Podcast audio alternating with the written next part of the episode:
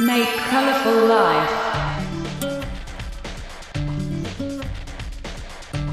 DJ Masumin Showtime.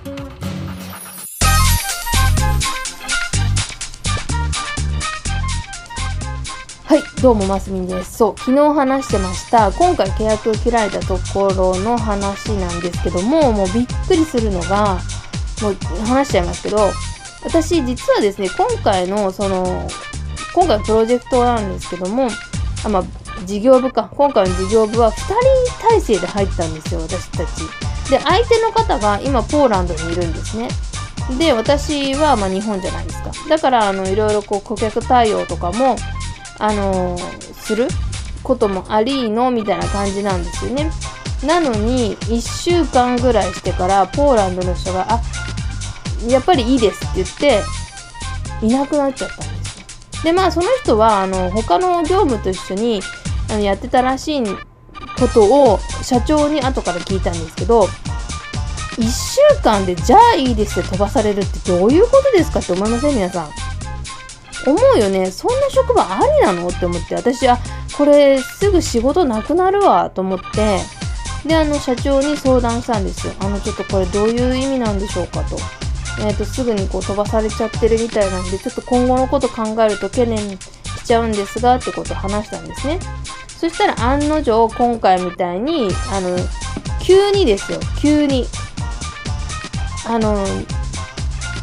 えっ、と、今週、えーと、先週言われたから、来週の金曜日で契約終了ですって言われたんですよ。は？みたいな。いやいやいや、意味わからないですよねって。私は、まあ、言ったけど、言ったけど、口でしたけども、まあ、チャットでは言わなかったですけども、勝手に決めんなよって思ったのね。だって私8ヶ月ぐらいずっと、8ヶ月以上か、やってたんですよ。はい。やってて、いろいろや、いろいろやってて、まあ、その社員さんが多分あの、まあ、メインでこう対応する社員さんが入られたんですけど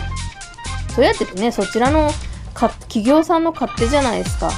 まあ、私も別にやれって言われたらやりますしあの緊張しながらもやろうと思って頑張ってたのにかかわらず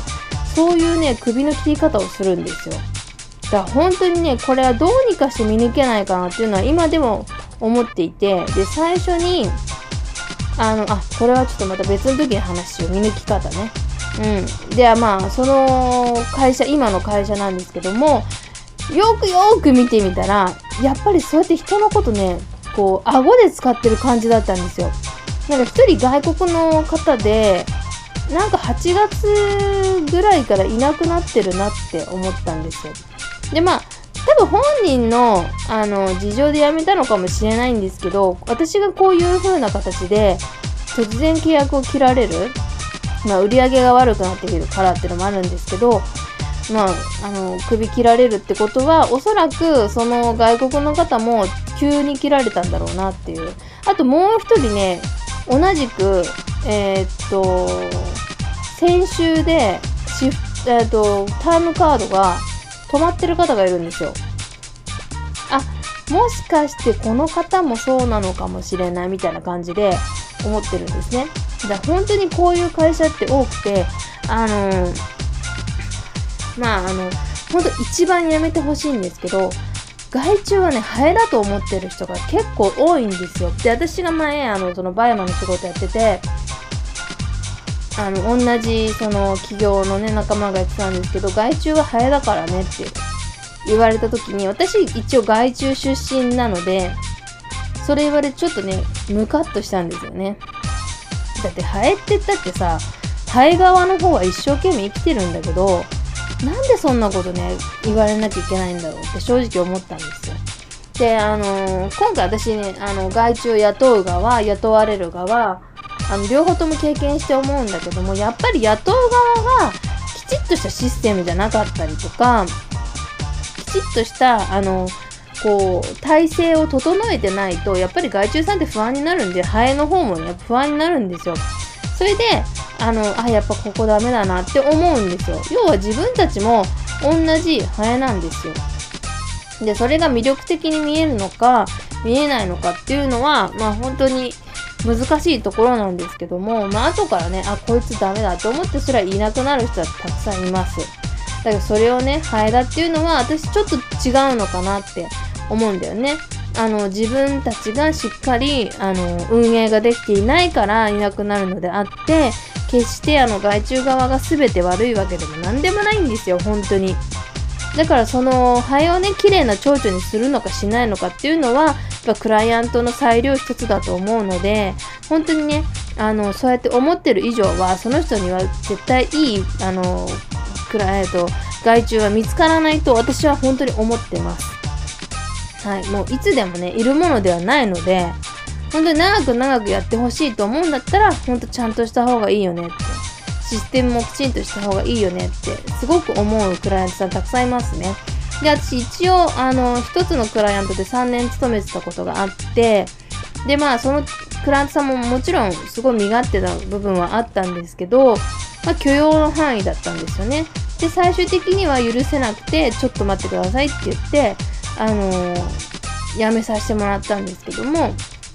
それもですね返品の受付に勝手にしてたりとか基本的にそのやっぱり相談をしないで何でも押し付ける人っていうのは基本的にはあの外注さんはあの馴染みません。あの本当にねクライアントさん全員に言いたいんですけどあの相談をしないで押し付けるのは本当にね失礼なんですよ。あのそのそういう風なことする方っていうのは基本的に人を雇ったり人をに助けてもらう権利はないと私は思ってます。今の会社もそうだし、あえて人にね、あの、外注さんにいろいろ助けてもらっているっていう意識がゼロなので、もうこういうところはですね、みんなさっさとやめちゃえばいいと思います。